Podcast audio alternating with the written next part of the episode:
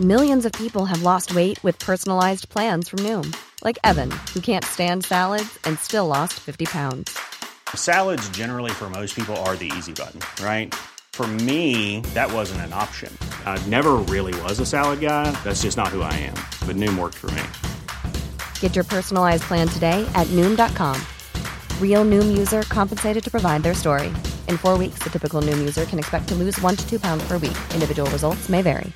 Ready to pop the question? The jewelers at BlueNile.com have got sparkle down to a science with beautiful lab grown diamonds worthy of your most brilliant moments. Their lab grown diamonds are independently graded and guaranteed identical to natural diamonds, and they're ready to ship to your door. Go to BlueNile.com and use promo code LISTEN to get $50 off your purchase of $500 or more. That's code LISTEN at BlueNile.com for $50 off. BlueNile.com code LISTEN.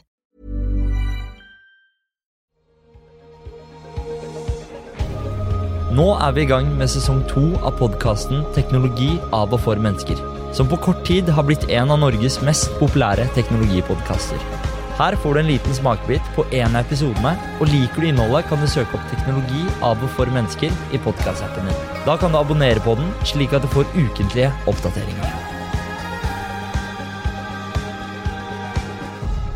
Da er vi tilbake med en ny episode i podkastserien Teknologi av og for mennesker. Mitt navn er Christian Brostad. Eh, aller først, eh, tusen takk for eh, tips og ris og ros og all feedback vi får fra alle dere som eh, lytter. Og temaet for denne eh, episoden er faktisk bestemt av dere. Eh, vi skal snakke om de store utfordringene detaljhandelen står overfor. Og vi har alle hørt om eh, butikkdød, eh, og hittil i år så er det registrert 300, over 360 eh, konkurser innenfor retail og detaljhandel. Og media er full av historier som beskriver hvor hardt det er i, denne bransjen. Og jeg tenkte jeg skulle liste litt opp hva som har gått rett åt skogen. Da. Og da nevner vi fleng. Vita, Loco, Enklere liv, Days Like This, Til Bords, Hansen Dysvik, Foursound, Toys R Us, Personlig mote, Habitat, Spaceworld, Soundgarden. Rafnes, Finn, Schjøll, Blomster, faktisk, og Shoe Lounge og Douglas osv. osv. Og Virke regner med at 40 000 ansatte i varehandelen vil miste jobben i løpet av de neste ti årene. Så hva er det egentlig som skjer? Og vi har fått med oss to fantastiske gjester eh, til å debutere dette. og Begge er fra, eller bergensere, så dette blir jo veldig spennende. Eh, vi har Erik Eskedal, som er digitalsjef i IUM. Og så har vi Tor Andreassen, som er professor i tjenesteinnovasjon på Norges handelshøyskole. Velkommen til dere. Takk, takk. Takk, takk. Eh, jeg tenkte vi kunne starte litt sånn overordnet, Tor. fordi at alle disse konkursene, og flere kommer sikkert også, så skylder man ofte på, og vi kan lese om det, at det er netthandelen som har skylda at, at, alt går ut skogen. Da. Hva tenker du om det? Jeg tror det blir for litt for enkel forklaring. altså Det er de som bare peker på utenfor seg selv. Jeg, jeg, kopierer ofte en sånn sitat fra en, en sånn Harvard-professor, Ted Levitt, som sa at det finnes ikke bransjer som går opp eller ned eller stagnerer. Det er bare dårlig ledelse. Ah. Nå er det litt spissformulert, altså, men jeg tror det ligger mye der. altså Ledelse. Så at disse butikksjefene der henger fast i en tankemodell om hvordan det var, og så roper de bare høyere med samme medisin i samme skogen, ikke sant, og så skjer det ingenting. Det andre som jeg tror det er jo selvfølgelig dette der med forretningsmodell, altså når du får da i to kanaler, ikke sant, eller i flere kanaler også, at de har ikke tilpasset seg. Hva skal butikkens unike rolle være, når du da kan eh, Si det, du mister monopolet på salg av varer, for du får en alternativ kanal. Hva skal da være butikkens unike rolle? Og Det tror jeg de sliter litt med, så går tilbake til ledelse og deres tankemodeller. Så tror jeg også det ligger en, rett og slett eh, en, en eh, form for en dårlig idé. Altså, Du syns det var en fantastisk idé på et eller annet nachspiel. Nå må vi opprette en butikk. På et nachspiel? Ja, eller et annet sted. ja. altså, at det er bare du som er forelska i ideen din, og så får du ikke bekreftelse i markedet, eller, eller det er en blaff, ikke sant, og så er den borte. Altså, da. Og Noen av de eksemplene du nevnte, det er jo også det der borte. da. Og så tror jeg også at det er nå det siste elementet, en form for tilpasning til kapasiteten. altså at Kundene etterspør færre ting, ikke sant? og de bruker det gjerne lengre. og Det er drevet frem av det grønne argumentet. og Da får du en kapasitetstilpasning. ikke sant? Og jeg tror at Summen av de fire tingene der gjør at vi i dag har mange som må til klippene klippen og hoppe. Mm. Jeg tror også en, en, ting som ikke så mange er klar over, er jo at Norge er et av de landene i verden som har høyest butikktetthet. Altså mm. vi har flest butikker per person, eh, spesielt innenfor dagligvare. Eh, og det er begrenset hvor mye varer vi egentlig trenger. Så jeg tror faktisk at tilbudet der ute er for stort. Vi har for mange steder å velge mellom. og og, og altfor mange har skodd seg på å ta for høye priser. Og, og når det kommer utfordrere inn, gjerne på nett, så, så, så rokker det ved noe. Uh, så jeg, jeg ville tro at det er en del av dette her er rett og slett en normal form for opprydning i, Ja, ja, ja. i et litt for crowded market. Ja. Du vet Når det er så mange eh, butikker per centimeter eller per eh, kunde, så er jo det sånn man bruker det mest aggressive virkemidlet i markedsføringsmiksen, distribusjon. At Hvis du bare etablerer en ny butikk på neste hjørne, så får du mer salg. ikke sant? Vel, Det kan du gjøre en liten stund, men så plutselig er det grenser for hvor lenge du kan holde på. Altså, da, når du begynner å selge McDonald's-hamburger på danskebåten, da vet du at det er på tide å slutte. Altså, da. Så det er uh, ofte det. Mm. Eh, En av de aktørene som eh, trekkes frem og som blir litt sånn skremselspropaganda, er jo Amazon. Eh, og eh, jeg, hvorfor frykter vi de så mye? Altså detaljhandelen. Hva tenker dere om det? Jeg tenker at eh, Amazon har jo vist seg altså, at de, de har da en, en ekstrem kundefokus. Hvis du leser de der eh, brevene til aksjonærene fra han, han Jeff Bezo, så er det som at eh, day one. Liksom det er, hver dag så er det day one. ikke sant? Altså I morgen er vi konkurs. Så det er en ekstrem kundesentriskhet som vi ofte ikke finner i, i de vanlige norske butikkene. Altså da. Og Det andre tror jeg de har da selvfølgelig fantastiske finansielle muskler. Så det gjør at de kan gå inn altså, hvor som helst altså, og med hvem som helst. Og så tredje er at de har en enorm kunnskap om teknologi. Så å kombinere de tre tingene der, så får du en trylleformel som gjør at de, det blir til gull nesten alt de går inn i. altså da. Eh, Apropos finansielle muskler, så halvparten av inntektene til Amazon kommer jo fra web services. Eh, så de har to bein å stå på. hvor Som er skytjenester for dem. Ja, så sky, skytjenestene de leverer. Så, så liksom ikke nok med at du kan selge via Amazon, men du kan også på Amazon kjøpe hele oppsettet for nettbutikken din i tillegg, hvis du har lyst til å selge direkte og ikke via Amazon. Eh, så når de kommer inn, inn i et marked, så, så det um, en undersøkelse vi vet vi skal snakke litt mer om senere, eh, viser er jo at nøkkelen til Amazons suksess når de går inn i land, det er jo at de har dette prime-medlemskapet. Uh, hvor de, har, de har eh, Jeg skal ikke ha tallet nå, men, men de har eh, noen millioner kunder som er villige til å betale 8 euro i måneden eh, for å ha tilgjengelige tjenester. Det i spill, det er TV-tjenester à la Netflix, men det er også denne her eh, neste dags leveringsbiten.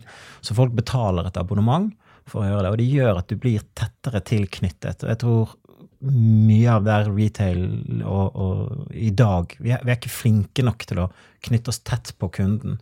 Eh, Og med den teknologien som Amazon tar i bruk, så, så bruker de dataene de fanger om deg, til ditt beste og kommer hele tiden med gode avgjørelser. Eh, Ikke avgjørelser, men gode, gode råd og, og tips og anbefalinger eh, som gjør at du føler deg ivaretatt som kunde. Som, som selvfølgelig er vanskeligere enn fysisk butikk. Og eh, Amazon har jo foreløpig ikke en norsk versjon av nettbutikken sin. Nei. Men den undersøkelsen du refererte til, så har dere bl.a. sett på de markedene hvor Amazon har, eh, er til stede. da. Mm. Og hva, hva, hva ser dere i de markedene? Hva skjer i de markedene? Altså, viktigste driveren for at Amazon skal få suksess i et marked, er Amazon Prime. Uh, at de må få opp et stort volum av, av, av det, og så må de få fikset distribusjonen. Uh, for, for Amazon er avhengig av sin distribusjon. Uh, det vi ser, er at eh, fra undersøkelsen var at de bransjene eller kategoriene eh, innenfor visse områder de går inn i, så gjør de en, en, en form for um, De flytter kundens bevissthet, kundens forventninger. Uh, så når Amazon gikk inn i Tyskland for ti år siden, uh, så skjedde det noe med retailerne. De var nødt til å modernisere seg, de var nødt til å tenke teknologi. eh, og, og, og tvinge seg da til å skjønne at kundereisen blir annerledes. Eh, både i Tyskland og i, i England, som når vi sammenligner Amazon med, så sammenlignes med de to landene for de nærmest eh, Norden. Eh, så ser vi at der Google er starten på enhver shoppingreise, shoppingreise til vanlig i alle andre land, når Amazon kommer, så blir Amazon produktoppslagsverket. Så, så Så der skal du du, kjøpe noe, så så starter du på Amazon, noe, ikke på Google. Mm. Sant? Så liksom, eh, når du skal kjøpe noe der, så går du inn og så fysisk så leter du opp produktet. For da vet du hvilken pris du kan forvente å få. Og det, det er veldig spesielt. Det er en endring av brukeratferden. Men hva gjør virksomheter da? Skal de putte produktene sine inn i Amazon-systemet, eller skal de ha egen nettbutikk? Altså er nettbutikk Altså, du må jo få solgt varene dine Ja, online, ja. men eh, hva, hva gjør det, da? Det, det var jeg. Uh, altså det vi, vi, når vi snakker med våre kunder, så er det man må forberede seg på det man kan kalle en Amazon-strategi. Uh, og da må man finne ut liksom, hvilke produkter kan man eventuelt selge via Amazon. Uh, eller hvilken, hvilke produkter skal man ta ut av Amazon, altså selge utenom selv. Um, fordi at det er visse produkter man kjøper mer enn en, en andre på, på steder som Amazon. Um, så det blir en sånn der, eh, strategisk tenkning om uh, fight it eller join it. Uh, og så tror jeg mm, det ligger midt imellom et, et sted der. Mm. Jeg, jeg, vil si uh, fight it. For hvis, okay, du, hvis, du legger, bare for å være litt sånn, mm. Eh, litt sånn eh, for litt eh, dynamikk, men hvis du kjører butikken din gjennom Amazon, så sitter de med alle kundedataene, alle prisene dine, alle kalkylene dine. Og de bygger opp altså, sier alle dataene, alle forståelsene sier, av deg og butikken din. ikke sant? Da, og, og, de bruker det mot deg. Mm. Og når de sier det, så var det en stund tilbake så var det da annet Target. som da, så, Hva skal vi gjøre? Skal vi bygge opp en egen e-commerce selv, eller skal vi kjøre gjennom, gjennom eh, Amazon? Og de ble tatt altså mm. voldtatt av Amazon gjennom alle dataene de hadde seg om deres egen business. Så de tok et brudd, regelrett brudd og sa at nå begynner vi med en egen butikk. altså da, og bygger den opp. Og så må vi bare finne da, liksom, hva kan vi gjøre annerledes enn en Amazon. Og, og, spille på at vi har fysiske butikker. Vi har da kundeservice. Vi kan liksom få hele the target experience i butikkene våre. Så da. Men jeg tror det lå akkurat på det at de fikk liksom sine egne data som de selv kunne manipulere, og bygge denne forståelsen om ja, kundenes atferd og begynne å lage prediksjonsmodeller ikke sant, altså den type ting. og sånn. Så det var deres redning. altså. Da mm. har Target en vanvittig vekst igjen. altså De er back on track og vokser mm. veldig kraftig. Ja, det mm. tror jeg at også Grunnen til at de har klart det, er jo fordi at de fant ut hvor viktig det digitale mm. var som en del av kjøpsreisen. Og det det tror uh, at, at det, vi, altså det vi skal vite, vi vet at vi har veldig flinke, altså veldig mye butikker i Norge. Men, men det våre undersøkelser og Virkes undersøkelser sier, er jo at vi nordmenn elsker å gå i butikk. Vi elsker å ta på varene. Uh, I Norden så er vi de som er flinkest til å handle i butikk. Uh, og, og men, men, samtidig så kommer vi nå, når vi nå kommer i butikken, så er vi så prekvalifiserte. Vi vet mm. nesten alt når vi kommer inn i butikken. Uh, vi vet hva vi skal ha. Vi har gjort all research har vi gjort online. Og når vi kommer inn i butikken, så handler det om at vi skal ha varer nå, og så ønsker vi hjelp fra eksperten. Den mm. siste eksperten som står i butikken. Mm. Og der synes det var en liten sidenote på det. Jeg synes det er litt sånn, mm, morsomt at vi, si, norske eh, si, disse foreningene våre har klart å organisere det sånn at de flinkeste de får lov å gå hjem klokken fire. For det er da de faglærte som står i butikk, eh, faktisk er på jobb.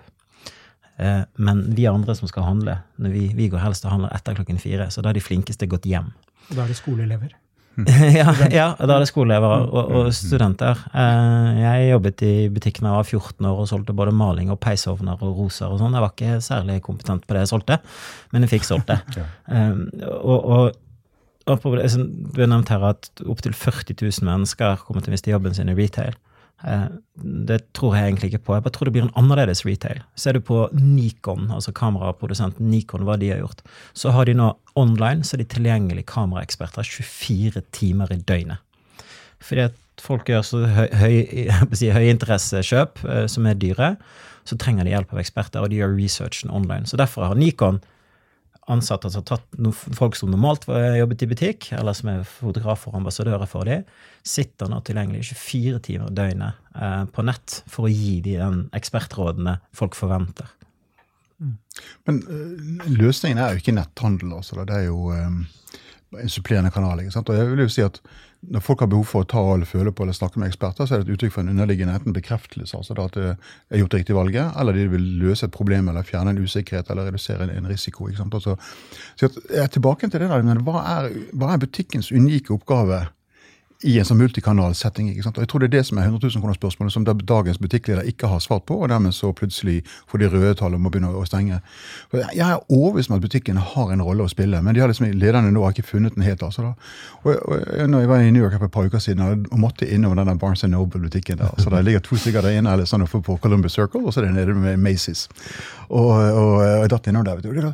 Du går inn i en butikk som bare har four star ratings. Altså alle bøkene er der, er megahiter. ikke sant? Altså, det er ikke én dummy der. ikke sant? Altså, noen ting. Så du vet at her er det bare gode bøker eller gode ting som blir anbefalt alle.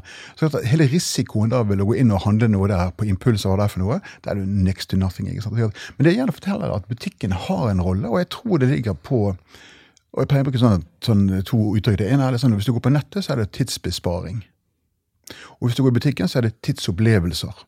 Mm. Og hvordan kan du da finne frem til noe som du kan spille på i butikken? ikke sant? Altså Det kan være akkurat der i et miljø. ikke sant? Også En av mine favorittbutikker heter Ray, REI, altså Recreational Equipment Incorporated. Det er sånn medlem, medlemsbutikk. altså, ja, Stormberg, kan du si på norsk. Eh, hvor de da liksom i noen av butikkene har de da bygget et, et fjell så du kan klatre. Og da betaler du mellom 35 og 75 dollar for å klatre i fjellet. I butikken. Altså det er en form for cover charge for å komme inn. ikke sant? Altså da, så da har du en grunn til å oppsøke det. Og I et eh, tidligere liv så jobbet jeg da i, Nashville i Tennessee, altså da med country Investor western, og da var jeg ute i Opryland. Og Der hadde de da sånne sportsforretninger hvor de hadde da sykkel, sånne velodroner inne i butikken. og De hadde sånne skytebaner i bakgrunnen. altså helt, Alt dette med opplevelsen ikke, altså ikke du får, som blir på en sånn fjerde dimensjon. ikke sant? Og Det var ett eksempel der også, jeg vil gjerne bare si, det var, det var referert inn i The New Yorker. Det var Amazon som da etablerte da denne butikken på Columbus Circus i, i, i New York, altså rett opp med, med Central Park oppe i tredje etasje der. Og da var det, de, hadde en bokberetning, og da var det en kunde som skrev da at dette var perfekt organisert etter matematikere, for her var bøkene matematisk organisert.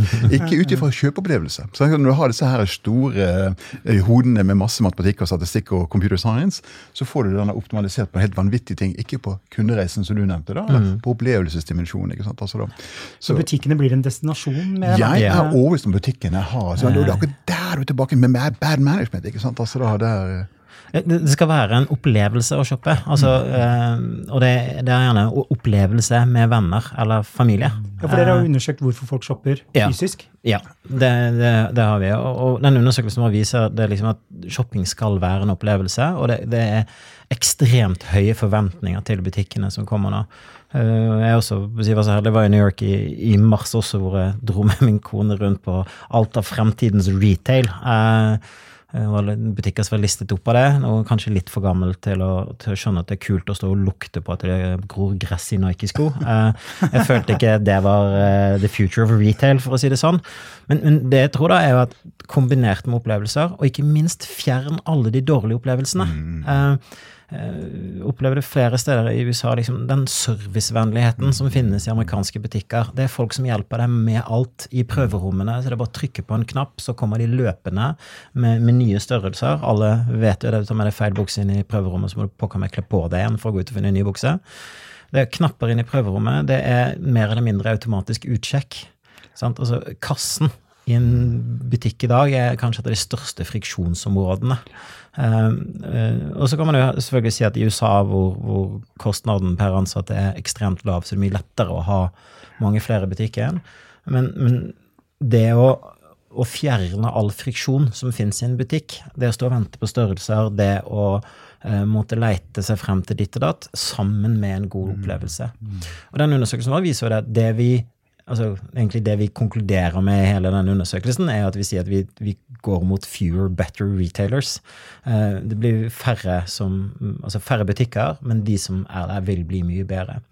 For det, det folk forventer, det er de vil ha det beste fra nettet inn i butikken, og de vil ha det beste fra butikken inn på nettet. Så de vil ha fagekspertene på Godt nett. sagt. godt sagt. Og de vil ha muligheten til å sjekke eh, hva heter det anbefalinger, reviews av produkter mens de er i butikken. De har lyst til å kanskje ikke gå rundt og lete etter produktene, men kunne scrolle litt. Grann. Eh, eh, og jeg tror at de som klarer å løse det, eh, altså ta det beste fra online inn i butikken og det beste fra butikken online, de lager en mye mer sømløs, eh, sømløs eh, kundereise. Og i dag med, med, med teknologi som gjør at du kan si, automatisk checkout, hvorfor må du stå i kassakø da? Begge av dere bruker jo eh, amerikanske eksempler. Mm. Betyr det at uh, dette får vi ikke til i Norge? Bare- Eller har du noen eksempler på Altså, vi, vi har jo Ikea, altså selv om det er svenske, og sånt, men det er kanskje det beste eksempelet vi kan komme med. Vi ser jo at de, når vi, når vi måler bedriftenes uh, altså innovasjonsevne, sånn som kundene opplever det, så kommer Ikea på topp i Sverige, i Norge, og i USA og i Finland altså med samme måleinstrument. ikke sant? Mm. Altså det er sånn som kundene opplever altså med innovasjon. Altså da. Og det er jo ganske interessant, egentlig, altså for det er jo et, et, en, kanskje en leverandør som er veldig opptatt av akkurat en forandring i det synlige tingene. Altså da. Så jeg tror det, det er det beste eksempelet. Så jeg synes også Stormberg har vært, vært flinke, men på en annen måte gjennom mer sånn sosial innovasjon. Altså da, der. Men jeg har, jeg, har, jeg har, to eksempler som jeg ber at studentene mine øh, vurderer eller analyserer. når det gjelder, og Dessverre så er det utenlandske. Altså, men det er en måte sånn motstrømsretailer. Så det ene er Nordstrøm oppe i Seattle, og, som driver da øh, tekstil og klær for gutter, jenter, og damer og menn og osv. Og så er det da Trader Joe innenfor retail, altså varehandler. Altså da. Begge to tjener penger som om de driver trykkeri. Og det har liksom gått motstrøm. Men altså, Nordstrøm har satset på alt på service, som du sier. Altså, når all friksjon er borte. altså Hvis du kommer inn der og sier at du vil ha nye dekk på bilen din, så vil de ta de gamle dekkene dine og gi deg nye, selv om de aldri har solgt dekk. Uh, altså De er bare hysteriske på kundeservice. altså da. Det, det er liksom greia deres. altså da. Og det andre er Trader Joe. altså De har da valgt å gå inn i en varehandel som i Norge sliter med sånn 2% vekst ikke sant, og knappe marginer osv. De trykker penger. Fordi de har funnet annerledesheten. ikke sant? Også da, Og mot alle odds så har de satt altså, de, de har tre ganger så mange mennesker på gulvet for å hjelpe kundene som en hvilken som helst annen konkurrent. Og likevel så klarer du å tjene penger på det. Så da synes jeg det er mulig å finne frem til disse trylleformlene hvor butikkene blir relevante. ikke sant? Altså Ikke du presser kundene dine opp på nettet. For jeg tror nettet er sånn bekvemmelighetsfaktor. Og så er det da i butikken er en opplevelsesfaktor. Og, og nåværende ledere svarer ikke opp på den dimensjonen. ikke sant? Og så går de dessverre konkurs. Mm. Jeg vil trekke frem en si, merkevare som har gjort ting litt annerledes og endret seg. Norrøna, f.eks., mm. eh, har jo gått fra å mm. være mm. eh, helt avhengig av å selges gjennom eh, de ulike sportsbutikkene, men hvor de da én har tatt mye mer kontroll selv med å ha sin egen rene Norrøna store. Eh, de bygger et Norrøna community i de digitale kanalene og de opp, eh, åpner egne butikker. Um, rent, altså bare Norena, uh, pluss litt ekstrautstyr som de vet at de ikke kan selge selv. Uh, så, men, men, de mangler jo fortsatt denne opplevelsesbiten. De har, nei, de har ikke klatre, klatrevegg i, i sportsbutikken. Det, uh, husker, det hadde vi på Platau Sport på 90-tallet, da jeg jobbet der. Men, men vi jeg, jeg, tror, altså Norrøne er sånn typisk sånn som har gjort en endring. De har vært inne i et skifte, de har skjønt hva som skjer. Mm. Uh, og at de direkte bygger en relasjon direkte til sine kunder, istedenfor å avhenge av å være én av mange ja, produkter ja, ja, i, ute i de store kjedene. Pluss en veldig innovasjon på design, ikke sant? fargebruken. De måtte mm. sette takten og tonen inn i det. Eh, jeg har ikke sett på økonomien hos de ennå, men jeg håper at de gjør det godt. At ikke det er sånn at de må gå tilbake igjen osv. Um, ja, det, er jo, det, er jo, altså, det, er jo, spennende tider vi lever nå. Jeg, jeg, jeg du, ja, du ba oss forberede litt tanke på hvilke retailere som gjør det. Jeg, jeg syns ikke vi har, i hvert fall ikke noen norske, som har kommet sånn kjempelangt.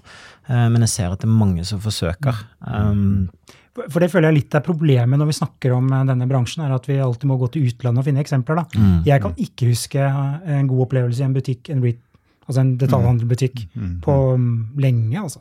Så det er litt trist. Men eh, Tor, du har jo nevnt et par ganger nå mm. lederskap, ja. eh, som jeg egentlig har lyst til å dykke litt inn i. fordi mm, mm, eh, hovedårsaken til at eh, virksomheter mislykkes, er det rett og slett fordi at lederne ikke har kompetanse, de skjønner ikke de endringene som foregår. Hva, hva, er det? Ja, kjempespørsmål, altså. da. Jeg, eh, Vi har god tid. jeg, det, det, det, jeg, jeg, tror det der er altså litt på akilleshælen i hele problematikken her. altså da, Hvis Ted Ledbeth har rett, det er bare dårlig lederskap, så, så kan du si på spissen at en leders oppgave er å hele tiden å navigere i det landskapet som er rundt seg. Om det er da endringer i beskatninger, eller om det er da i miljøkrav fra myndighetenes side, eller om det er da endringer i konsumentsiden eller i konkurransesituasjonen, så er det en leders plikt og forbannelse å manøvrere hele tiden innenfor disse tingene. Altså da.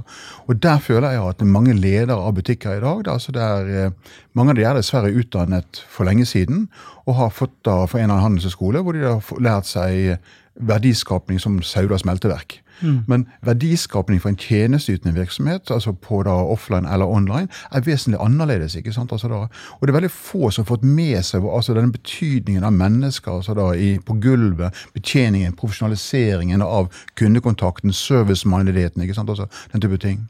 Og så er det rett og slett også da hele disse KPI-ene de bruker, ikke sant? Altså da, som det, altså resultatmålene, altså da, som ofte er for kjære. Altså de er på jakt etter ja, si kundetilfredshet, og de tror da at kundetilfredshet er det, jo høyere den er, jo nærmere himmelen har du kommet. Og det er mye forskning som viser at det er en veldig svak og mange som er ikke sterk ikke korrelasjon mellom kundetilfredshet og faktisk eh, pengebruk i butikken. altså da.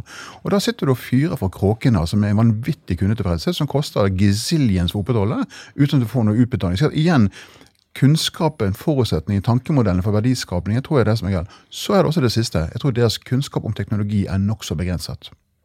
Og, Det ser vi også, da, også da i de utdanningsprogrammene som, som, vi har også, at vi må bife opp de fremtidige lederne, altså økonomistudentene, og lære seg teknologi, slik at de kan skjønne hvordan de kan bruke det i markedstilbudet, eller da i, i forretningsmodellen. ikke sant? Det er klart at Mange av de løsningene som du har nevnt, det er jo sånn at du kan gå inn i markedstilbudet altså, og endre det gjennom teknologi. så var disse appene, for eksempel, det er jo sånn et virkemiddel for å øke informasjonsmengden, det er promotion.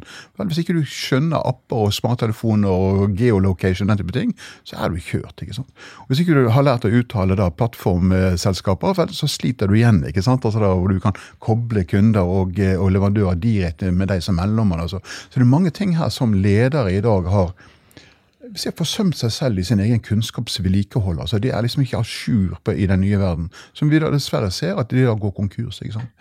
Um, så jeg altså igjen altså da I New York så det er Forever 21, en av de største konkurrentene til um, Hennes og Maurits, gikk ad undas på første klasse. Altså fullstendig bom altså, si, på konseptet. Ledelse. Og så tror jeg også at spesielt innenfor ledelsen så er man hvis jeg beklager å bruke ordet litt trangsynte. Uh, man ser ikke den verden. Vi er rause her, så det er bra. um, altså, man ser faktisk ikke helt den verden man lever i. Um, fordi altså, man snakker nå spesielt innen retail en bransjeglidning. Det er en grunn til, Spesielt i Norge og i Norden så ser vi veldig det. For det, det er en grunn til at vi, vi, må operere med flere kategorier i den undersøkelsen vår her i Norge. For det, vi har denne altmuligbutikken. Så, så, det at folk øh, altså at Typiske retailer de går fra en bransje til en annen. altså Man er mye mer sånn flytende. altså En gang i tiden så var jo Jernia stedet du skulle gå for å handle skruer og, og, og vits. Mm. Eh, Klas Olsson, det var gubbdagisen, for der var det vi menn kunne gå og eh, handle tools og sånn. Nå, nå, er liksom Klas Olsson blitt, eh, blitt Nille og, og liksom sånn mm. bransjelinje totalt. da. Og jeg tror altfor mange eh, ledere er litt for trangsynt. Altså, du sier at de har en bakgrunn og en utdannelse som er innenfor sitt, sin nisje, og så ser de bare på sin egen bransje.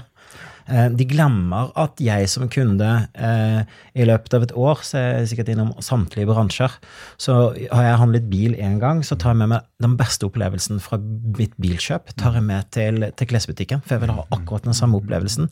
Det var så lett å gjøre ditt, og det var så lett å gjøre. Nå kanskje bilbransjen et dårlig eksempel på akkurat dette, men, eh, men altså, hvis jeg har en god opplevelse gjennom, i ett kjøp, i en bransje, så tar jeg med meg den opplevelsen det andre. Så jeg forventer nå at Uh, at når jeg kommer på, på, uh, på Elkjøp, da, for eksempel, så har jeg gjort researchen min før.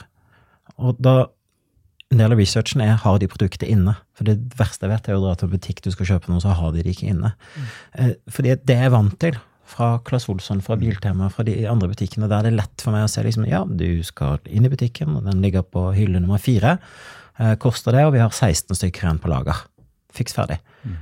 Kommer du til neste butikk da og har bestemt at nå skal jeg kjøpe, nå skal jeg bruke pengene, og så finnes ikke varen, da, da får du en dårlig opplevelse. Og, og, og, det er det jeg mener at ledelsen må ta tak i, er at vi, de må se hva er det som funker i andre bransjer, og, og ikke i sin egen. Altså ikke være så navlebeskuende. En ting som jeg har liksom, en av de store uh, åpenbaringene for meg selv, og så har jeg brukt altfor mye tid på å forsøke å forstå marketing litt, og spesielt tjenester. At, at, at ut fra den tradisjonelle Philip Kotler-skolen, hvor du snakker om the marketing mix med de fire P-ene eller de syv P-ene, litt av hvilken mm. lærebok du har lest. ikke sant? Altså Den klassiske bedriftens tilbud til markedet, komponert på en eller annen måte med pris og produksjon eller produkt og, og den type ting, for å få en, avstand, få en respons hos kundene. Og, jeg har forelest det liksom da i 18 år, så lenge jeg var tør å innrømme det. Og så, og, og, så, så, plutselig så møter jeg Clayton Christensen, og liksom leser meg opp på han, og liksom jeg lytter på hva han sier. Liksom, så plutselig faller det altså, andre briller ned på øynene mine, og jeg ser Bernt på en helt annen måte. Liksom, det er ingen som kjøper en PC eller en kulepenn eller en, en, en, en, hva som helst annet, altså da, men de kjøper noe for å løse et problem. Så hans 100 000 kroner spørsmål, som jeg alltid gir som hjemmelekse, det er når en kunde engasjerer din butikk for å gjøre en jobb, hvilken jobb ønsker hun gjort? Og det er noe helt annet enn liksom at hun skal ha en sånn leppestift. Mm. Men, altså, når jeg kjøper New York Times, det er jo ikke for den har noen egenverdi. Men jeg kjøper den for å slå i hjel tid, eller kjøper den for å se interessant ut, eller skryter av at jeg kan lese engelsk. Altså, altså, så det er liksom, Hvilken jobb er det på dette? Hvis, hvis du tar det par, altså, si det, de brillene på deg, så kan du møte kunder på en helt annen måte. altså da ved å forstå hva, eller prøve å forstå hvorfor, hvilken hump i veien de ønsker å komme over for å kunne gå videre med livet sitt. Hvor, hvor du er en mulig løsning. Og Hvis du finner ut hvordan du kan gjøre det enklere, billigere, penere, morsommere, eller eh, alle de tingene, så er du på innovasjonen. Og det er akkurat det som er med. da. Så jeg tror veldig mye av det ligger på sånne som meg, som har forelest Philip Kotler til vi døde, liksom, da, til, og, og, og, som er egentlig en veldig sånn output-basert, altså istedenfor å ta kundeperspektivet. Hva ønsker du egentlig? Så de som nå lytter på denne poden, hva er det de ønsker lurt når de engasjerer denne poden til å gjøre en jobb for seg? Jo, kanskje er det noe med å få innsikt blant iallfall én klok person. Min, min, min person Det er flere her, da. så, Du, du har jo mer papir på at du er smartere enn meg, i hvert fall. ja, ja, ja. Papir, papir. Ja. Så jeg tror det ligger mye der, ja. Som er mindsetet for disse tingene. Og da kan du si at når man da engasjerer nettet, hvilken jobb skulle du da ha gjort? Når det butikken, hva skulle du da? Altså, det er der jeg savner den dypere forståelsen, altså. I'm Sandra, and I'm just the professional your small business was looking for. But you didn't hire me because you didn't use LinkedIn jobs. LinkedIn has professionals you can't find anywhere else, including those who aren't actively looking for a new job but might be open to the perfect role, like me. In a given month, over 70% of LinkedIn users don't visit other leading job sites. So if you're not looking on LinkedIn, you'll miss out on great candidates like Sandra. Start hiring professionals like a professional. Post your free job on linkedin.com/people today. Men hva gjør man? eh, Liksom, skal man fjerne lederne som er for dårlige, eller skal man omgi seg med folk som kan noe? Eh, Styrene er jo kanskje et problem også. Ja.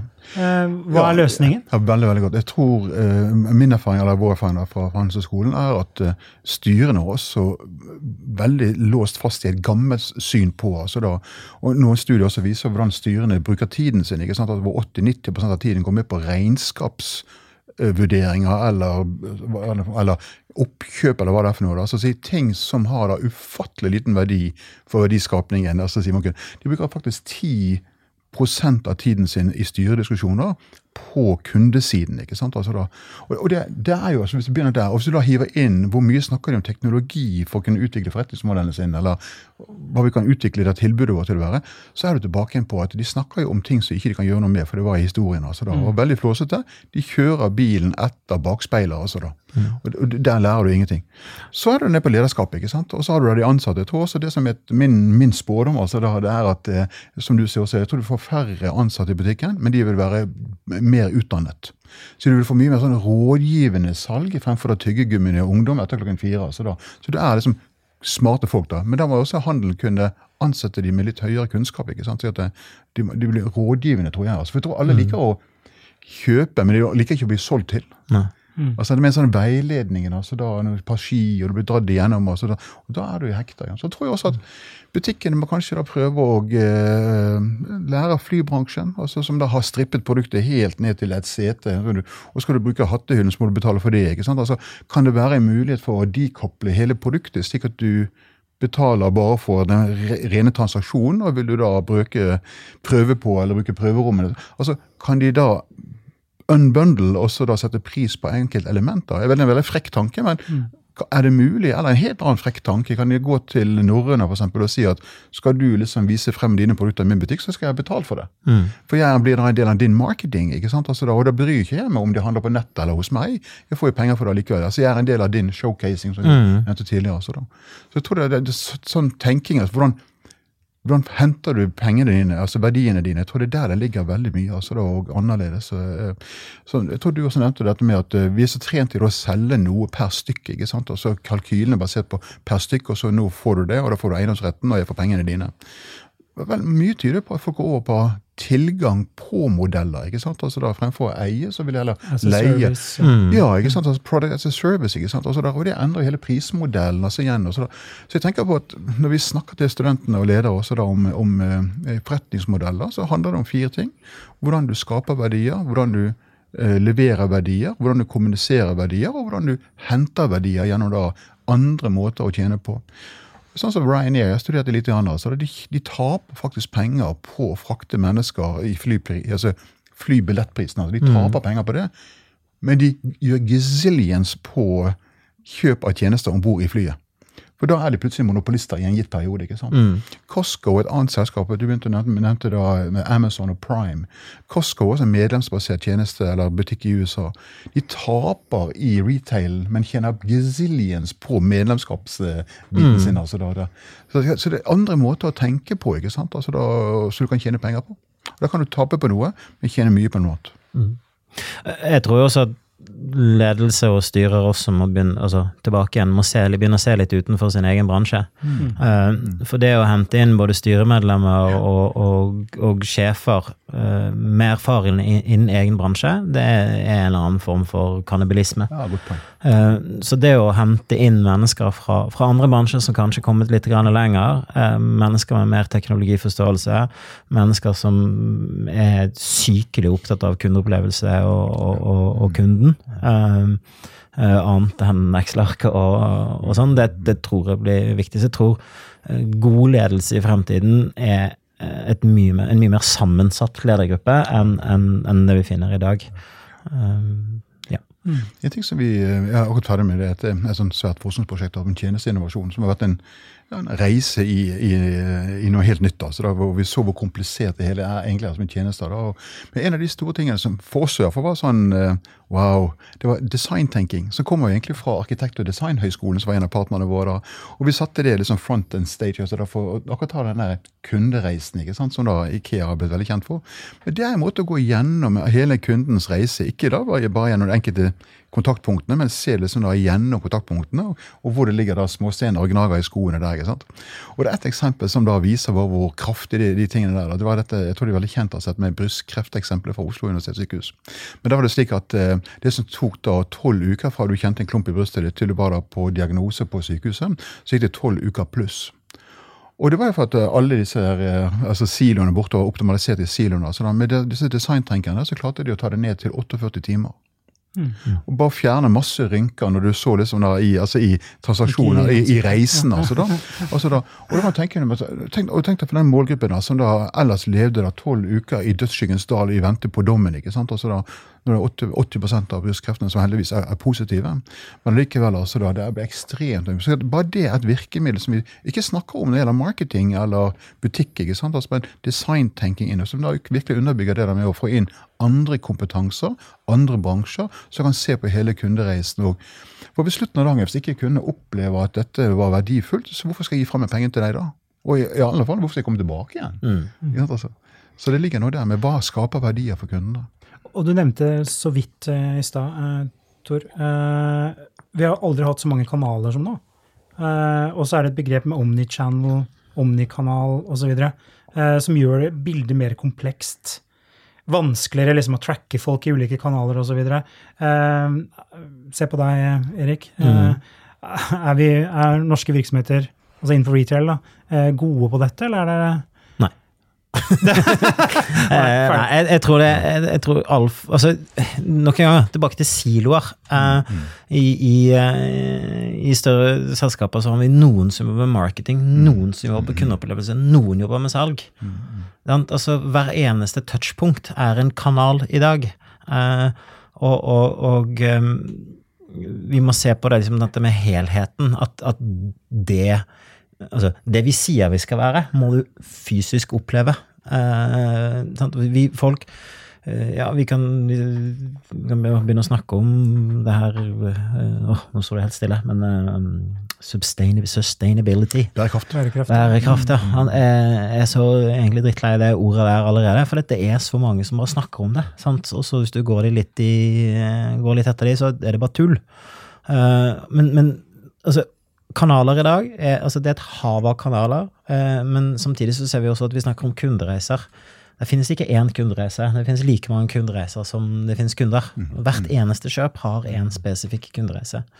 Så, så det handler om å bruke de kanalene som har høyest verdi for deg. Og, og vi er tilbake til det gode gamle som jeg lærte, på NMH på slutten av 90-tallet. Det er liksom, Du må kjenne kundene dine. Og jeg tror altfor mange bedrifter i dag bruker altfor liten tid til å bli kjent med kundene. Og hvis man blir kjent med kundene, så gjør man det også silobasert. Mm. Uh, for det er en, det er en, altså, kun, det er en kundereise. Den er lang, og den inneholder mange punkter. Og da må vi vite godt hva hvert enkelt punkt, og hvert enkelt punkt må gi en helhetlig opplevelse. En god opplevelse. Vi har det som, På Handelshøyskolen så laget vi et Norsk innovasjonsindeks, som supplerer da Norsk kundebarometer, som vi laget på, på BI i sin tid. Og når Vi ser for det, vi har jeg tror det er fem-seks bransjer innenfor varehandelen vi, vi, vi ser, ser, på. Og På samme måte som vi har indeksert fra 0 til 100 på kundetilfredshet, så har vi indeksert fra 0 til 100 på opplevd innovasjonsevne. Altså fra kundens ståsted. ikke sant? Og Der er varehandelsbransjen veldig lavt nede. Altså Det ligger nesten ned på 50-tallet, altså langt ned på 50-tallet. Bikker 49. altså der omkring. Skala, og skalaen opp til 100? Skala 0 til 100. Altså. Mm. At, men hvis du intervjuer lederne av disse varehandelsbutikkene, så vil de insistere på at de har vært vanvittig innovative. Ja, og det er riktig, men de har gjort det på oppstrømssiden, altså si, mm. i varehandlingen. Ikke sant? Hvor de har tynt ut all ineffektivitet og vært veldig flinke med å ta teknologi i bruk. Men når det gjelder kundekonseptene, ja, så er jo det Polen 1960. Altså Det er det samme greia. ikke sant? Same, same. Og det ser vi altså i hver eneste bransje. altså der Kundekonseptene altså er veldig lite innovasjon. Altså, da. Og da er du tilbake til at vi har et lederskap som er ekstremt flinke på å drive ut eh, kostnader, i, altså ineffektivitet, øke produktiviteten i oppstrømssidene.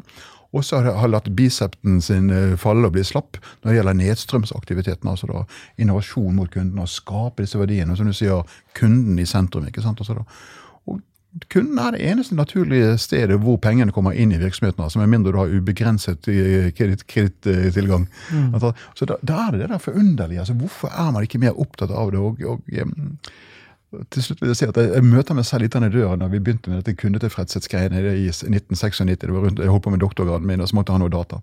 Og, og, og, det var veldig veldig lurt. altså Vi jobbet sammen med University of Michigan. og det var, Dette var jo NASA, rocket science. ikke sant, altså da Kundetilfredshet og lojalitet og greier. og greier. Men jeg tror at vi, at vi har oversolgt det. altså Bedriftene er i dag for opptatt av kundetilfredshet. Mange studier som jeg har gjort nå i det siste, forteller meg at bedrifter har for høy kundetilfredshet. Mm. Altså De kan komme ned på kurven. altså En bedrift som vi så på, hadde da kundetilfredshet opp i 83-84.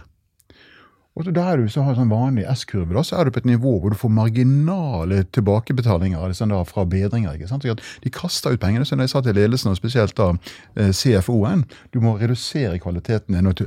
Da blir han veldig begeistret. Mm. Altså, men det er som å banne i kirka. ikke sant? Så det er noen dogmer som er blitt hengende der ute. og så da, så jeg vil si at I dag så er det de bedriftene som gjør det veldig godt, om det er i varehandel eller om det er der hvor som helst, det er de bedriftene som har tilstrekkelig kvalitet og kundetilfredshet. Mm. Og Da er kanskje IKEA et veldig godt eksempel. Liksom, for du vet at Hvis det er noe går bananas på der borte, så er det der med en gang og fikser det. Altså, hvis du har en skrue eller hva det er for noe. Altså, no hassle. Mm. Og det kan de gjøre fordi at da slipper de å ta det opp på det nivået hvor det er ulønnsomt når det gjelder kundetilfredshet. Mm. Og så er det det der med å balansere det med innovasjon. Det må skje noe. ikke sant? Altså, og der har de sviktet, etter min mening, i kundefronten. altså De konseptene ut mot Det skjer jo ting. altså. Ja, hva, hva, er det, hva, er det, vi som kunder opplever av innovasjon i, i retail? da? Jeg har fått selvbetjente kasser som funker eh, sånn halvveis. Ja, Og tannbørstene står nå oppreist. Ja. Ja. eh, ja og, jo, og ikke minst, du må ikke glemme de digitale prislappene. Ja, det har vi. Ja. ja. Mm. Men jeg, jeg, det er litt sånn deprimerende, det her. da, eh, fordi vi har dårlige ledere. Eh, de klarer ikke å skape butikkopplevelser. Eh, digitalkompetansen er for dårlig osv. Og så den største trenden nå, selv om du Erik, kanskje ikke liker det, men det er jo bærekraft, gjenkjøp. Mm. Eh, altså at vi skal Gjenbruk. Ja, gjenbruk, ja. Eh, at du skal ikke forbruke så mye. Den der fast fashion-greiene er på nedtur. Ja, ja. de er helt Unnskyld uttrykket, men vi får pipe det bort. Jeg vil si at jeg ikke, ikke liker bærekraft, men, men, det har vært for, for, mye snakk om det, og for lite aksjon. Uh, og, og, det vår undersøkelse viser, er jo at folk, altså spesielt de yngre, så blir dette utrolig viktig. Har du ikke en god historie å fortelle, og beviser den, hvis ikke du beviser den, så blir du valgt bort. Mm, mm. Uh, jeg syns jo Hennes og Maurits uh, har liksom tatt uh, heter for noe, gjort, gjør det de sier. Uh, med et ekstremt høyt fokus nå på å produsere bærekraftige uh, klær. for Man kunne lett beskyldt dem for at ja, men hvis dere har innsamling av klær, så vil dere jo bare at vi skal kjøpe mer. Mm. Nei, vi, vi, samler inn fordi at vi gjør noe, vi bruker det på nytt igjen. Vi, de, gjør, de, gjør, det de sier, og de kanskje skulle kanskje vært enda flinkere til å kommunisere hva de faktisk gjør. Men, men, men jeg tror at uh, det her kommer til å ha så mye å si fremover. Uh, nå har ikke jeg noe tall på det, og husker ikke hvem som sa det, men, men, tallet viser nå at vi kjøper mindre. Vi, vi vil ha ting som varer lengre. Uh, vi vil heller gjøre færre og klokere valg enn det konstante jaget. Ja. Det er mye, mye det, altså, absolutt. det. Det, du ser litt annet også der i eh, et eksempel som jeg bare snublet over. Filippa K. Eh, som da liksom Istedenfor at du kjøper disse plaggene, altså det er tekstiler for kvinner, istedenfor å kjøpe de, så kan du da leie de i fire dager for 20% av eh, prislappen. ikke sant? Og returnere tilbake igjen. Så da får du denne variasjonssøken. ikke sant? Altså da, så det ligger noe der, noe der altså at man vil bruke det lengre, man har variasjonsmuligheter og osv. Så er det også dette med delingsøkonomien. ikke sant? Altså, det, det, er noen underliggende trender. Fjong på klær, f.eks. Mm. Ja, ja, ja så, det noe, så, det er noen underliggende golfstrømmer altså, blant de unge uh, som går på at uh, de vil ha variasjon, men de vil, men ikke eie det. ikke sant? Altså da, og, de, og vil bruke det igjen, og, og så videre.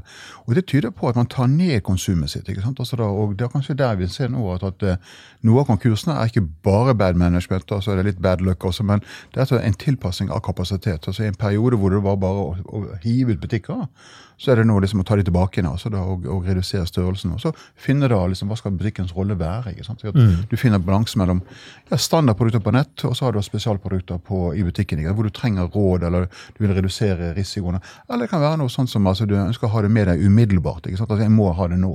Mm. Uh, da er det ikke så mange løsninger i dag hvor du får det på dagen. ikke sant? Altså, du, men men, jeg tror at det, det, er to ord, dessverre engelsk, eh, som butikker i dag må tenke på, det er convenience. Bekvemmelighet på norsk. Takk, bekvemmelighet. Og, eh, og, og, community. Altså det også skape, for De to tingene der gjør at du kan skape opplevelser. Mm. Det fins nok en gang et utenlandsk eksempel, men Northface Store i London er et sånn typisk eksempel på det. Mm, jo, de selger produkter.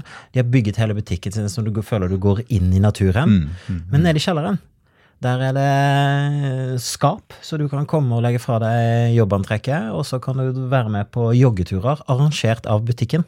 Um, der er datinglapper, så du kan finne joggepartnere. Der er altså alt mulig. De har, klart, de har klart å lage et miljø, da, mm. sånn at folk komme inn i butikken og oppleve butikken på en helt annen Spennende. måte. Spennende. Uh, jeg vet at det finnes noen eksempler i Norge som har begynt å prøve det. Altså, de, de, de, lager sånn klubbkveld i butikken. Mm uh, ikke for at folk skal handle, men for at folk som har de samme interessene, uh, skal henge sammen. Mm. Mm. Og interessen har noe med konseptet sitt å gjøre. Eh, ja, jeg tror uh, convenience og community, ja. bekvemmelighet og altså Opplevelsesdimensjonen. ikke sant? At vi ser masse eh, som bruker lokalene sine på en mye mer effektiv måte, hvor en del av lokalet er til salg eller kjøp eller rådgivning av produkter. Og så kan du ha anvendelse i bakkanten. ikke sant? Altså Det kan være da et kjøkkenredskap. Mm kokeklasser i bakkant på kveldstid. Altså, hvor du lærer deg å bruke disse tingene. Så, så, det er litt det som du sier, altså, man skaper da en aktivitet rundt på produktene. ikke sant? Altså, mm. Og det er betalingsvillighet for det også, så du ja, det er, det, altså, gi det bort? Ja, det er betalingsvillighet for det. Altså, det, er, det er akkurat det som er det interessante. Opplevelser er folk villige til å betale. Det kan være at jeg gir det som en presang, ikke sant? Mm. Også da, eh, og så videre. Uh, opplevelser. Så det, ja. Tor, du har sagt det, for I min research her, da, så syns jeg en setning Du sier jo mye klokt, da, men uh, det, er, en setning som står litt ut for meg. Uh, og det siterer da, som du tydeligvis har sagt, som du sier, nekter hvis du ikke har sagt det. Uh, kvalitet er en billett for å kunne delta i markedet, mens innovasjon gjør at du blir i markedet. Godt sagt. Ja. hva, du, hva, hva, ligger det i det? Hva er det du egentlig mener? Ja. Det går litt, litt tilbake til det jeg, jeg prøvde å si i sted. altså at Forventningene til kundene er at 'jeg vil bli tilfreds'. Produktet vil fungere. Bilen vil fungere. Altså, produktet, klær, altså klær, Klærne vil fungere. altså De vil gi meg den tilfredsheten. Det tar for gitt. Og det er inngangsbilletten. Ticket to play. Også, men for å bli værende i markedet, så må du innovere og utvikle deg. ikke sant? Altså da, og Da ligger det innovasjonselementet, og det er ticket to stay in the market. Altså da. Så det, det, er sånn billige one-liner som da, eh, no, ja, noen, noen, noen, ledere liker. Da, altså, men, men, jeg tror det ligger veldig mye i det, for da balanserer du nemlig da at du må ha et visst nivå av kvalitet og kundetilfredshet. Men du trenger ikke å makse det. Og så må du ha da, denne med innovasjonsbiten. Altså da. Og Det går litt tilbake til denne forskningen vi, vi har gjort, altså da, som, som balanserer disse to tingene. for at Konklusjonen er at tilfredshet mister litt av sin betydning til å forklare fremtidig kjøpsatferd. når vi trekker inn innovasjon og opplevd innovasjonsevne, for da får du frem relativ attraktivitet. Slik at et produkt eller et konsept blir relativt attraktivt i kraft av at du innoverer, gitt at du har kvalitet. Og da er det attraktiviteten som bestemmer at jeg vil kjøpe deg og ikke konkurrenten igjen til neste gang. Og da er det over i økonomibiten. Og da bryter vi litt med den gamle regler med kvalitet, kundetilfredshet, lojalitet, penger. Nå får du inn innovasjonsevne, attraktivitet og lojalitet, penger. Også da. Så de to rutene må balansere. Derfor har du ticket to play, ticket to stay. Mm. Bare et eksempel som detter ned i hodet på meg. DNB DNB har jo forferdelig dårlig kundetilfredshet hele veien. Yes. Men kundene forlater jo ikke Nei. banken. Nei. Har det noe med det du sier? Yes. Og jeg tror også det er en god porsjon kynisme. Altså jeg har eh, nok eh, vært, eh, vært litt slem i munnen overfor DNB. Som litt, de ligger på kundetilfredshetsmålingen allerede fra 97, så lå de i bunnen av klassen. ikke sant? Og de bare ligget der og ligget der. Og jeg tror ikke de er dumme, men jeg tror de er kyniske. Og Hva vil det koste av investeringer å løfte seg fra 66 til 76 eller 86? ikke sant?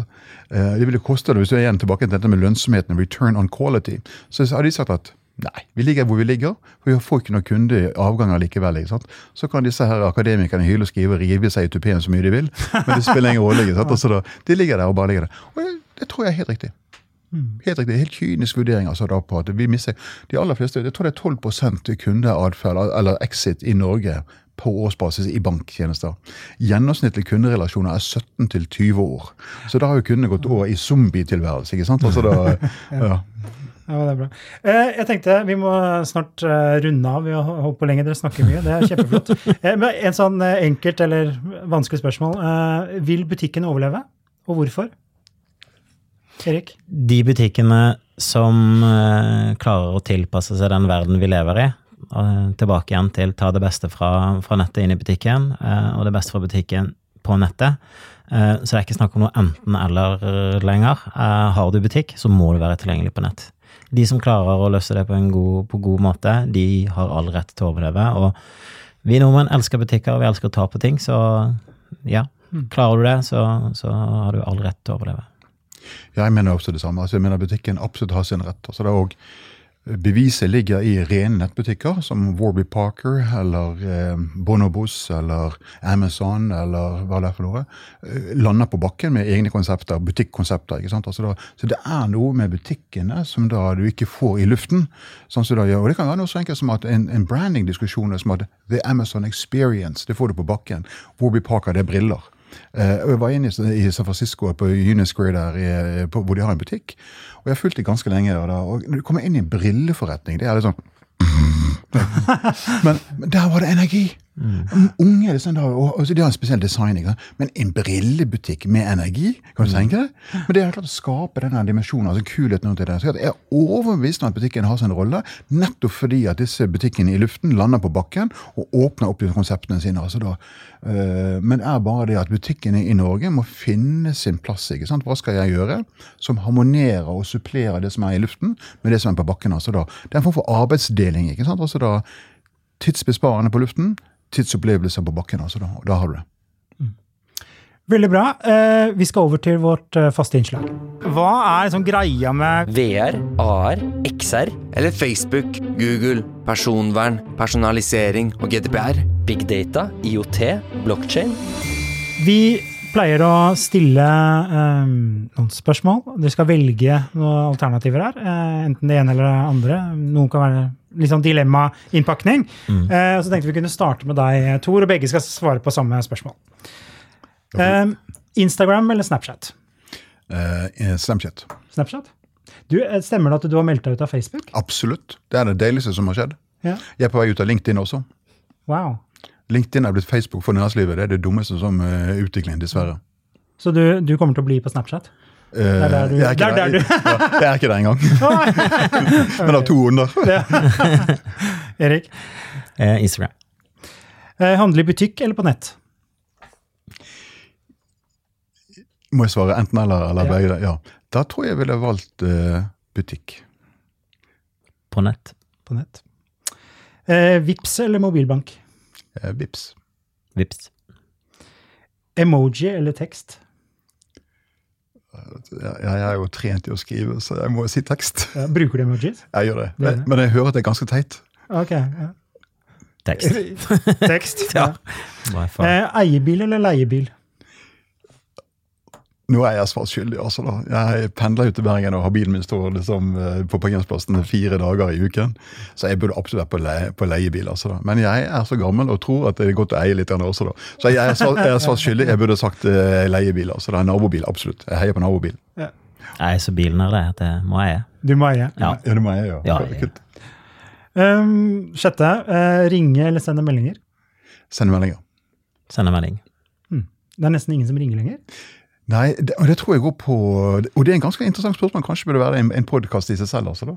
De unge for, syns det å ha en dialog blir for, uh, blir for grovt. Det blir for upolert. Og det blir for eh, kognitivt belastende. De vet ikke hva det skal komme. Men når jeg kan tekste, så kan jeg litt sånn polere den og vise den til Erik. Tror du dette her funker? liksom? Og så sender de det. Eh, Cheryl Turkle på MIT gjør fantastisk arbeid innenfor dette området her, som er nokså deprimerende. Så det må vi ta en annen podkast på. Ja, jeg er også klart på tekst, for da kan man svare når det passer. Så det er ikke noen forventninger. om når- Transaksjonskostnadene. Ja. ja. Um, Lineær-TV eller streaming? Jeg tror jeg er på streaming. Hva er det du ser? Nei, når jeg sier det, så er det fordi jeg er på analog-TV. Altså, når- Ja. Men jeg merker at jeg begynner å, å falle ut mer og mer altså sier hva folk snakker om. Og så, altså Seriene som de ser på, det har jeg, merker jeg at det, det får ikke jeg med meg. Jeg vet ikke hva de snakker om, eller hva de holder på med. Og så lurer jeg på hvordan får de, får de tid til å se på dette greiene her. Altså, da. Men eh, Jeg håper ikke min kone hører dette, men jeg skulle ønske jeg hadde streaming. Og du har ikke abonnement på Jeg får ikke, får ikke lov. Får ikke lov! Herregud. Nei, her, her, er det, her er det streaming. Eh, Jeg og kona har kastet ut analog-TV for syv år siden. Eh, Så eh, vi eh, klarte rett og slett ikke det å, ha, eh, å se på TV til et fast sendeskjema. Eh, Barn og barna så ikke så mye på TV heller, så det er noe, de tok ikke hensyn til at eh, Er det paden som er iPaden som er Nei, vi har TV. Ja, Eh, har TV-en, men den er ikke koblet til noen analoge signaler. Den er koblet til Apple TV-en. Du kan jo se Dagsrevyen i opptak og sånn, da. Ja, ja. Ja, og jeg jo NRK er helt magisk Ja, eh, på nett. Så, så det, det er streaming. Alt. Bra. Så har vi tre igjen. Eh, eget kamera eller mobilkamera? Jeg har prøvd begge to, men jeg er på mobil. Jeg syns de kameraene blir bare bedre og bedre. Erik? Jeg syns den er kjempevanskelig, for jeg har ni kameraer. Eh, Ni kameraer. Speilreflekskamera. Jeg har bare ett speilrefleks, men så har jeg ørten GoPro og action, ulike actionkameraer. Okay. Eh, men eh, det er jo mobilen jeg bruker til å ta bilder med, for den er alltid med. Eh, Så det å drasse med seg den speilreflekssekken, den tror jeg den har lagt i kjelleren de siste tre årene. Det er 1980. Bekvemmelighet. Ja. Eh, neste, nest siste. det der er det bare ett svar, rett svar. Bare så dere vet det. Radio eller podkast? Jeg har oppdaget podkast, og det er den deiligste som har skjedd siden oppskåret brød. Mm. Og favorittpodkasten din er? Det er flere, eh, to-tre stykker, da. Så jeg lytter på Jeg er sånn nyhetsjunkie, altså, men uh, dailies fra da, New York Times og Washington Post sin Post. Og så har jeg liksom eh, han Malcolm Gladwell har begynt å istedenfor å skrive, så driver han driver nå et par veldig gode podkaster. Så de følger jeg hver dag. Bra tips. Erik? Jeg, er, altså, jeg må gjerne at jeg hører mest på radio, fordi det er for sjelden jeg føler at jeg har lange nok pauser til å få hørt på podkast.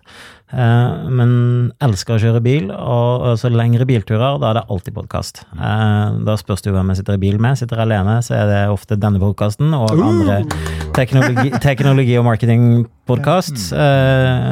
På, på tur med familie så er det veldig ofte krimpodkaster. Så, så det, det er nok podkast, og så er det litt gammel radio, radio og gammel vane, men det er jo alltid via det er jo via streaming. Ja, ja, ja. Det er, det er en podkast som jeg også har stor glede av å høre på. Det heter Freakonomics. Ja. Ja. Det er litt, sånn, litt rare økonomiske fenomener, altså, men de er veldig veldig proffe. Mm. Så nå, ja. Siste. Eh, nyeste mobil eller bytte når den ikke funker lenger? Nå får jeg jeg- jeg- kjeft hjemme. altså. Jeg er tech-freak, altså. Jeg, finner, jeg jeg pleier å si til kona at eh, fastlegen sier at jeg må ha den nyeste mobilen. Nei. Og hun går på? Ja.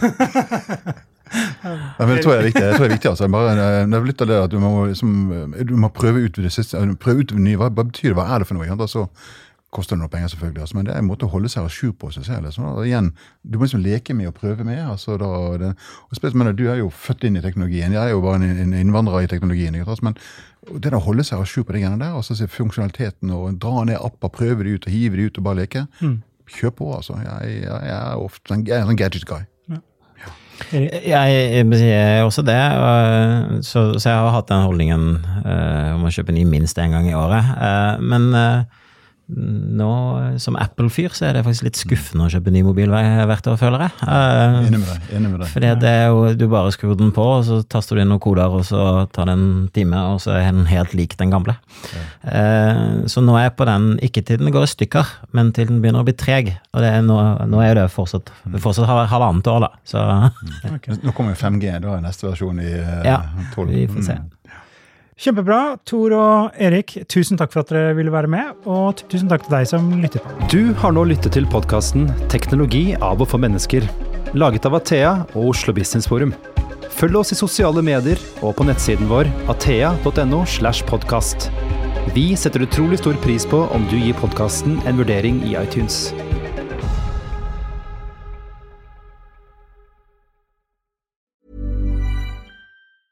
A lot can happen in the next three years. Like a chatbot may be your new best friend.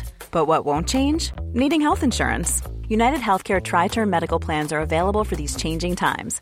Underwritten by Golden Rule Insurance Company, they offer budget friendly, flexible coverage for people who are in between jobs or missed open enrollment. The plans last nearly three years in some states, with access to a nationwide network of doctors and hospitals. So, for whatever tomorrow brings, United Healthcare Tri Term Medical Plans may be for you. Learn more at uh1.com. Hi, I'm Daniel, founder of Pretty Litter. Did you know cats tend to hide symptoms of sickness and pain? I learned this the hard way after losing my cat, Gingy. So I created Pretty Litter, a health monitoring litter that helps detect early signs of illness by changing colors, saving you money and potentially your cat's life. Pretty Litter is veterinarian developed, and it's the easiest way to keep tabs on your fur baby's health right at home. Go to prettylitter.com and use code ACAST for 20% off your first order and a free cat toy. Terms and conditions apply. See site for details.